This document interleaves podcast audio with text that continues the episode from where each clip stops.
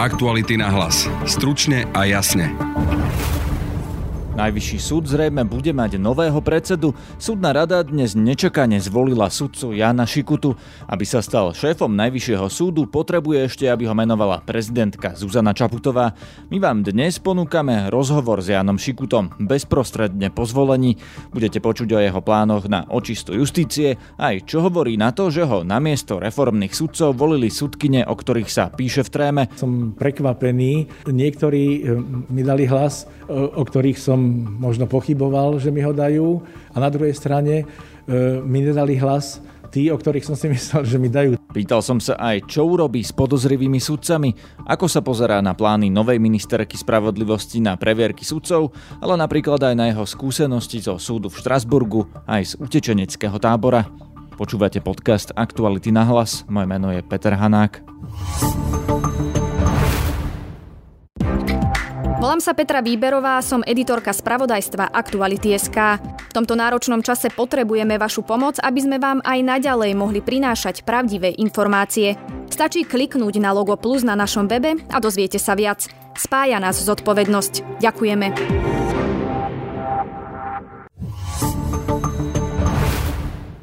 Pri mikrofóne mám teraz čerstvo zvoleného kandidáta na funkciu predsedu Najvyššieho súdu. Hovorím kandidáta, pretože súdna rada ho už zvolila, ale ešte vás musí menovať prezidentka. Pán Ján Šikuta, vítajte.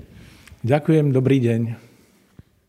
Pán Šikuta, vy ste prišli na to vypočúvanie s takým plánom, ktorý ste vy nazvali akčný plán očisty justície. Čo to znamená? Skúste povedať naozaj, že čo spravíte ako prvé a ako chcete očistiť justíciu?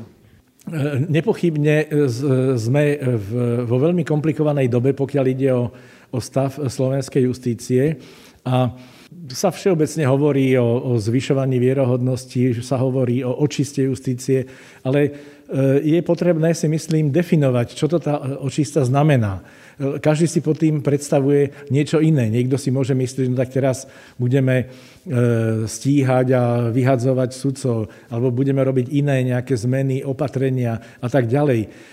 Si myslím, že je veľmi potrebné a v takejto citlivej situácii, ako je justícia, v akej sa nachádza, kde nepochybne je potrebné robiť zmeny, o tom nie je pochybností, ale ide o to, aby sa zadefinovalo, aké zmeny, čo to znamená, aká je definícia očisty, čo znamená očista.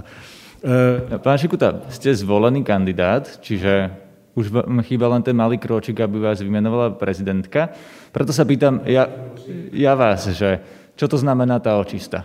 No, je to určitý proces, ktorý v sebe obsahuje, a to je ten dokument, v ktorom by sa mali by sa ustanoviť pravidlá, čo tá očista znamená a ako sa bude vykonávať. Je potrebné si uvedomiť, že jedna vec sú prehlásenia, kto čo všetko urobí, ale druhá vec je tá, že pokiaľ sa nepríjmú pravidlá, pokiaľ tá očista, to znamená, či už to bude personálna, či to bude akákoľvek iná, pokiaľ nebude prebiehať v súlade s nejakými pravidlami, s nejakým zákonom, treba sa dohodnúť. Niektoré zákony, ako som spomínal, o majetkovom priznaní v dnešnej dobe je prakticky bezzubý, pretože vidíme situácie, že sudcovia nadobudnú nejakým spôsobom majetok, ale oni ho hneď, alebo ani ho neprevedú na seba, ale ho prevedú, alebo ten majetok sa prevedie na rodinných príslušníkov.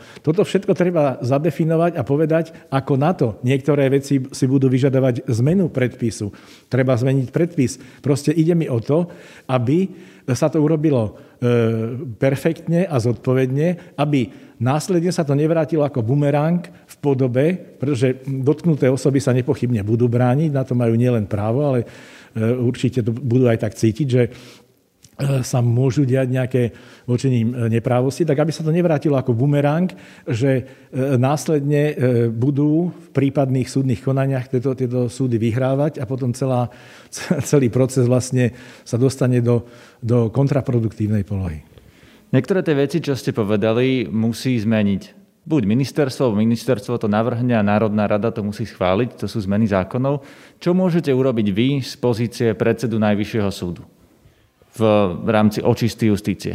Áno, na niektoré nástroje, ktoré v rámci toho akčného plánu by sa prijali, tak tam je potrebná súčinnosť aj iných kľúčových hráčov, menovite ministerstva spravodlivosti, môže to byť ministerstvo vnútra, môže to byť generálna prokuratúra a tak ďalej a tak ďalej.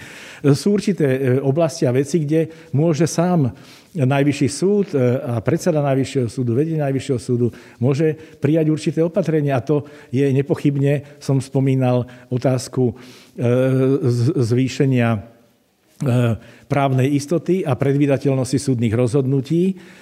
Tam je potrebné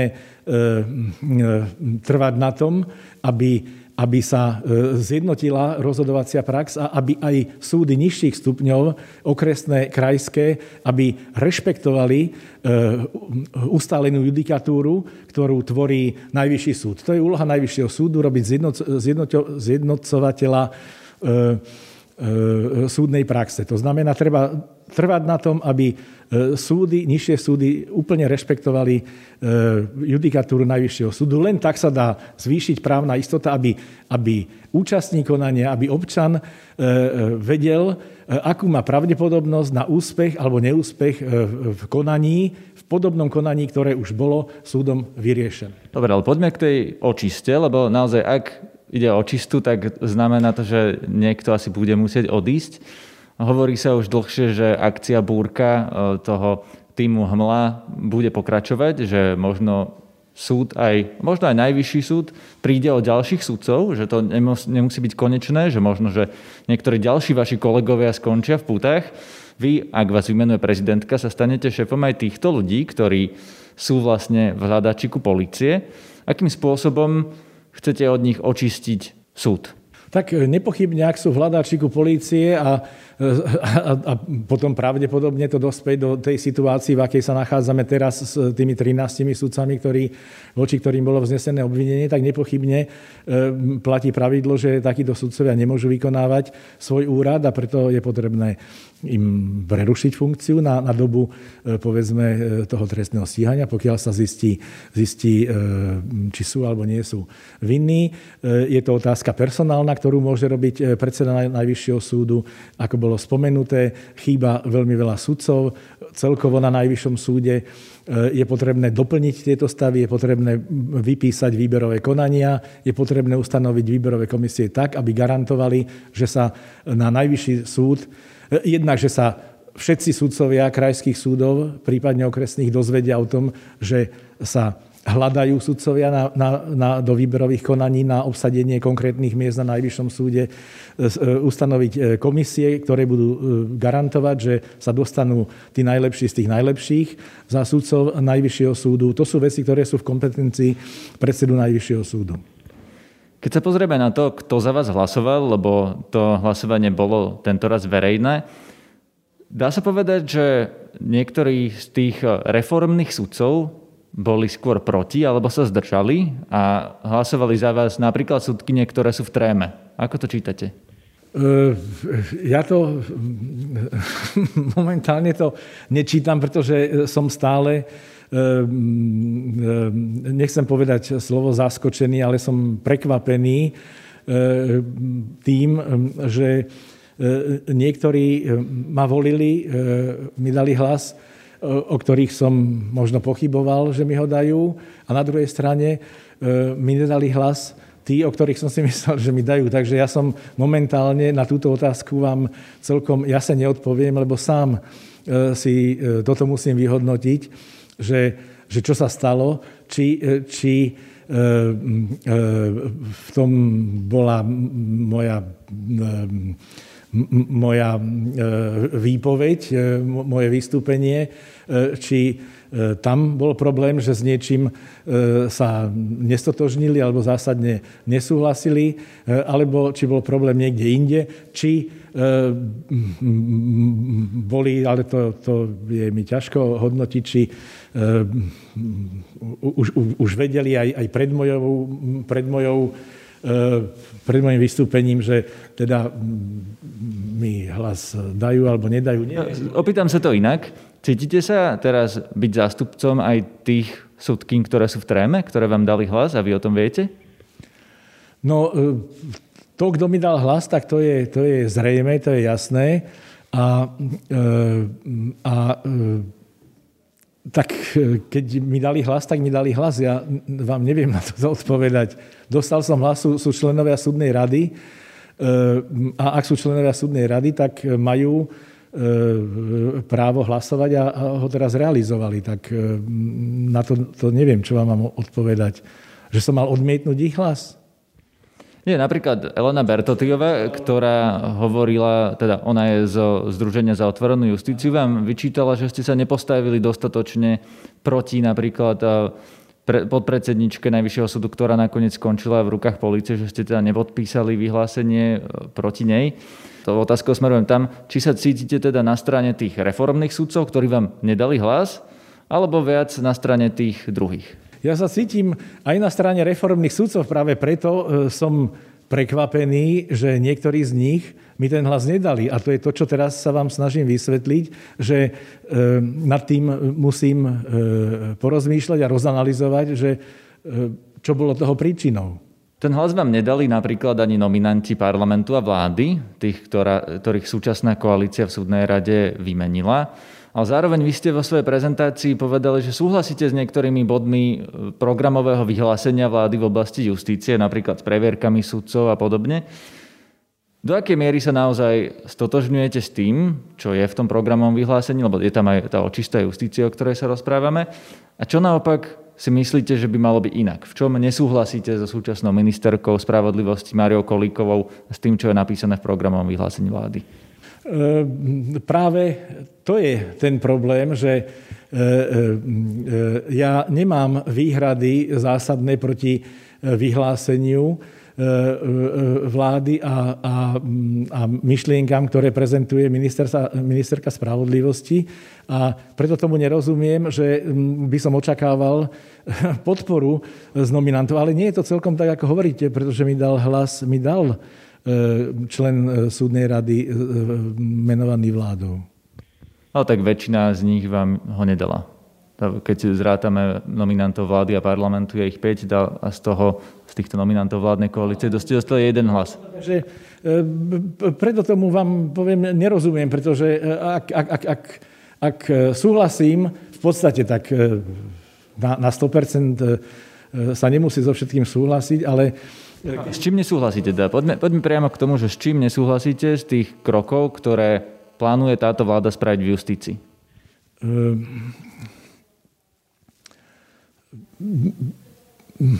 No, sú tam majetkové preverky sudcov, to ste povedali, že treba. Je nejaká výhrada? Treba otázka previerok ako takých, to som povedal aj na verejnom vypočutí. Tu si treba položiť otázku pri tejto veľmi citlivej veci, zodpovedať, kto stráži strážnika. To znamená, ak niekto bude preverovať sudcov, tak je potrebné aj zistiť, že tí, ktorí preverujú, že či tiež nemôžu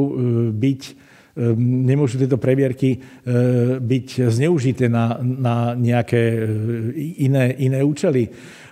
Otázka je, som aj povedal, s tou súdnou mapou, kde by sa uvažovalo, že sa nejaká agenda, že bude presahovať rámec okresu.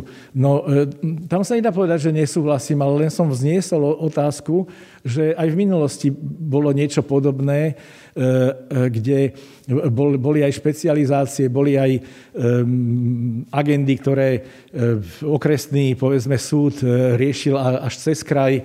A neskôr sa to ukázalo, že zase vznikli iné nedostatky. Takže to ja dávam na diskusiu. To nie je v rovine čierno-bielej, že áno alebo nie. Ale viem si aj predstaviť, že môže byť určitá vec problematická.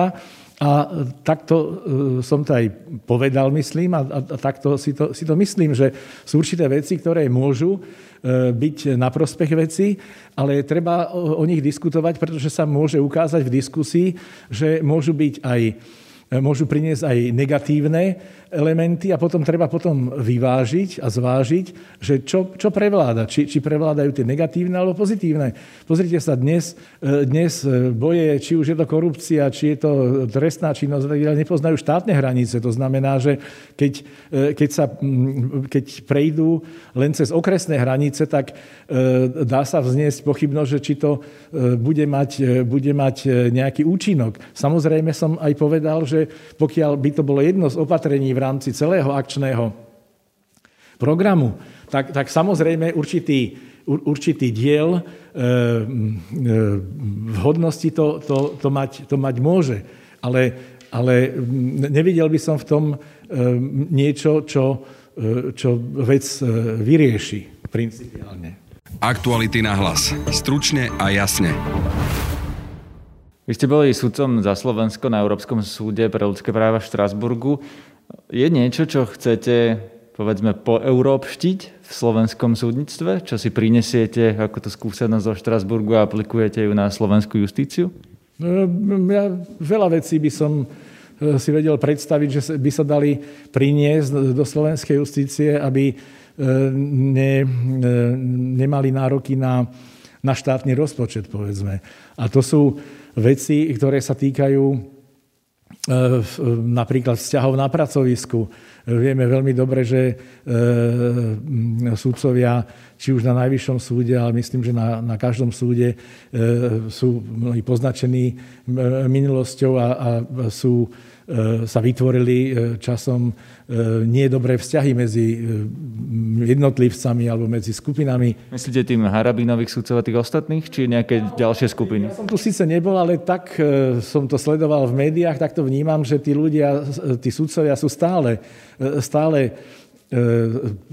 proste je tam tá inštitucionálna pamäť a kolegovia vedia, kto bol kde, kto bol s kým, kto bol za toho, kto bol proti tomu. To znamená, to tu stále pretrváva a ja si viem predstaviť, že toto by mohlo sa obrusovať tak, aby sa konečne vytvoril na pracovisku jeden pokojný vzťah, aby sudcovia mohli sa venovať svojej práci a nie riešiť iné veci. To je jedna vec. To bolo evidentné, že tie vzťahy sú založené na niečom inom. Je to otázka vôbec vzťahu medzi aj sudcami navzájom, aj medzi sudcami a zamestnancami. To je maličkosť, ale povedzme tam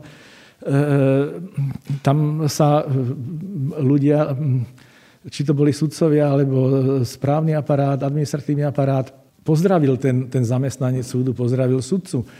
Dnes je taká situácia, že my ani nevieme, kto je tam zamestnanec, kto tam nie je zamestnanec, kto je aké, pretože nikto nikoho nepredstaví. Nikto nevie, pokiaľ s ním nepracuje a ho stretne na chodbe, tak nevie, že to je asistent, alebo ten asistent nevie, že to je sudca z iného kolégia. Takže to je... takú štábnu kultúru, myslíte? Štábnu kultúru, určite. Keď ste prišli zo Štrasburgu na Najvyšší súd pred 4 alebo 5 rokmi, ak sa nemýlim, tak my dva sme sa o tom rozprávali a vy ste mi vtedy povedali, že to, čo v Štrasburgu funguje a u nás nie, je to, že v Štrasburgu sudcovia majú podstatne viac asistentov, aparátu, ľudí, ktorí dokážu tú prácu, takú tú mravenčiu prácu spraviť za sudcov. Na Slovensku teda také možnosti nemáme, alebo ako by ste to porovnali, ten štrasburský súd s tým najvyšším súdom na Slovensku, tú úroveň a tie služby a čo by sa s tým dalo robiť?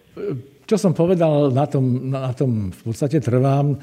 Tu je potrebné len pripomenúť, že to by mohol byť taký ideál, že by sudca mal 3, 4, 5 asistentov. Samozrejme, teraz má jedného, ak sa nemýlim? Teraz má jedného, áno. Na najvyššom súde. Ako sme dnes počuli na súdnej rade, kolegovia z krajských súdov alebo okresných povedali, že nemajú ani jedného.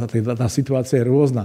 Ale tu treba zase vychádzať z tých možností, aj ekonomických, aj priestorových, predsa ten asistent musí mať kanceláriu, musí mať počítač a tak ďalej, čo s tým všetko súvisí. A to znamená, že vy ako predseda Najvyššieho súdu teda budete sa snažiť vysporiadať sa s tým, čo máte a nebudete žiadať napríklad viac peňazí na viac asistentov? No ja si myslím, že by sa malo ísť v budúcnosti, nepochybne budem sa snažiť dosiahnuť to, aby jeden sudca mal viac asistentov.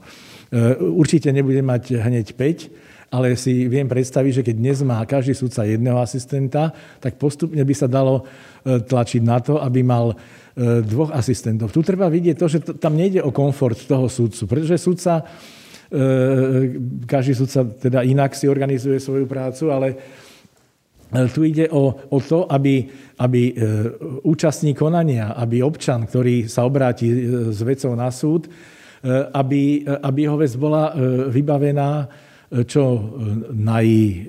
najkvalitnejšie a v čo najkratšom, alebo sa povie primeranom čase. To znamená, je len absolútne logická úvaha, že pokiaľ sudca by nemal žiadneho asistenta, tak ten nápad, ktorý by sa nezmenšil, teda mu napadne, ja neviem, 300 vecí do roka, tak si ich musí riešiť sám, musí kontrolovať celý spis a robiť úkony, na ktoré sa nevyžaduje, by som povedal, vysoká odbornosť. Vyžaduje sa odbornosť, preto prácu vyšších súdnych úradníkov, asistenta robia právnici, osoby s právnickým vzdelaním. A keď má jedného, tak je to samozrejme lepšie, to je stav, ktorý je dnes.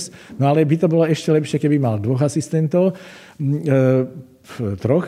Ale zase musíme vidieť to, že výber asistentov, to by mali byť asistenti, ktorí sú kvalitní, ktorí sú schopní, ale za to potom by mal zodpovedať ten sudca, aby si vybral, alebo aby boli vybratí takí asistenti, ktorí mu naozaj budú pomáhať pri tej práci, aby ten celý proces so spisom, aby sa urýchlil. Takže je to nielen o výbere sudcov na Najvyšší súd, ale je to aj o výbere právnikov, asistentov na Najvyšší súd.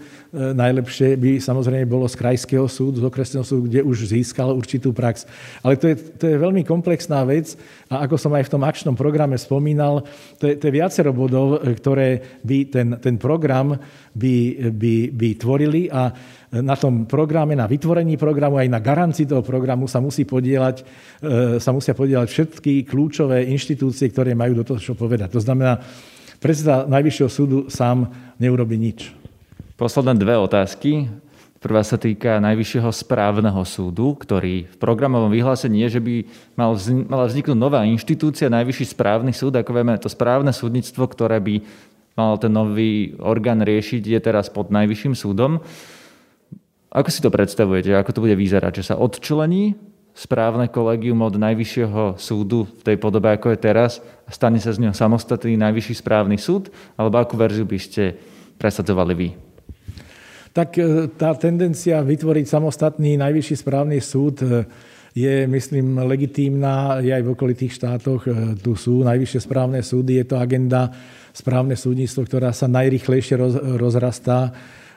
Je najdynamickejšia a aj z toho dôvodu a konanie pred správnym súdom je má svoje špecifika oproti civilnému konaniu a podobne. Takže tam je legitímne očakávať alebo žiadať vytvorenie správneho súdu. No takou najjednoduchšou formou by bolo, alebo spôsobom by bolo, aby tí sudcovia, ktorí dnes vykonávajú administratívne správne súdnictvo, aby prešli na Najvyšší správny súd. Takže si to necháte zobrať. Necháte si zobrať z rúk správne súdnictvo. Vy teraz, ak budete šéf Najvyššieho súdu a necháte ho odísť aj s tými sudcami na nový orgán, ktorý bude nezávislý od vás. Každopádne takéto veci si vyžadujú diskusiu. Ja nie som typ človeka, ktorý spoza stola buchne do toho stola a povie, že bude to takto. Ja najprv potrebujem vedieť názory ostatných sudcov. Sa obyčajne pri takýchto rozhodnutiach sa robia aj určité analýzy a tak ďalej. Pokiaľ to bude na prospech toho, aby vzniklo samostatné správne súdnictvo, tak ako je to v iných krajinách, tak ja nevidím dôvod, prečo by som to mal brzdiť. Takto by som dal tú otázku. A nevidím to tak, že by som si nechal zobrať nejakú časť súdu. Tu treba vždy hľadieť na záujem justície ako takej. Nie partikulárne na to, že ide teraz o krajský súd, okresný súd, najvyšší. Proste, ak je to na prospech veci a je to podložené objektívnymi analýzami, určite prečo nie, prečo to brzdiť. Aktuality na hlas. Stručne a jasne. Posledná otázka. Vy ste aj na tom svojom verejnom vypočutí dnes spomínali, že ste kedysi pracovali s utečencami. Spomenuli ste aj nejakú púšť a podobne. Čo to bolo? Čo sú vaše skúsenosti v práci s utečencami? No, som pôsobil ako právny poradca Vysokého komisára OSN pre utečencov. A je to, teda v skratke UNHCR, je to taká zvláštna agentúra OSN, ktorá pôsobí po celom svete. A v každom štáte alebo v každom regióne, by som povedal, UNHCR má iné a rozdielne úlohy. Ako príklad poviem, v Európe, najmä v strednej a východnej Európe, v ktorých štátoch som ja pôsobil ako právny poradca, bola úloha UNHCR pomáhať vládam týchto krajín prijímať legislatívu týkajúcu sa azylu, migrácie. My sme boli do roku 90 štátom, ktorý produkoval utečencov, a teraz po pristúpení k dohovoru OSN o utečencoch sme zrazu mali prijímať tých utečencov. No a to je veľmi veľká zmena aj v myslení ľudí, v myslení úradníkov, v myslení polície. To bola naša úloha pomáhať vládam pripraviť legislatívu, aby mohli prijímať utečencov, aby táto legislatíva bola v súlade s medzinárodnými štandardami. Ale boli ste aj v teréne? Boli ste na tej púšti a v nejakých táboroch? Tomu sa chcem dostať, takže to bol jeden druh činnosti, ktorý bol, by som povedal, majoritný. To bola hlavná úloha. Ale, ako som spomenul, to UNHCR je zvláštna organizácia v tom, že na princípe rotácie aj, teda nie len, ale aj právnici alebo právni poradcovia, aj iný odborný aparát bol vysielaný na určitú dobu, relatívne krátku, povedzme 3 mesiace alebo pol roka, mohol byť vyslaný niekam do regiónu, kde boli úplne iné problémy ako príjmanie legislatívy v súlade s medzinárodnými štandardmi, ale boli tam uprostred ničoho, zrazu bol konflikt a prichádzali 10 000 ľudí, prichádzali na iné územie, iného štátu, kde boli relatívne v bezpečí, a úloha UNHCR tam a iných agentúr OSN bola sa o nich postarať, to znamená ich registrovať,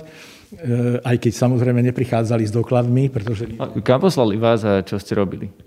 No, ja som pôsobil aj v bývalom Sovietskom zväze, a je to činnosť spojená s takouto registráciou a podobne. Hej.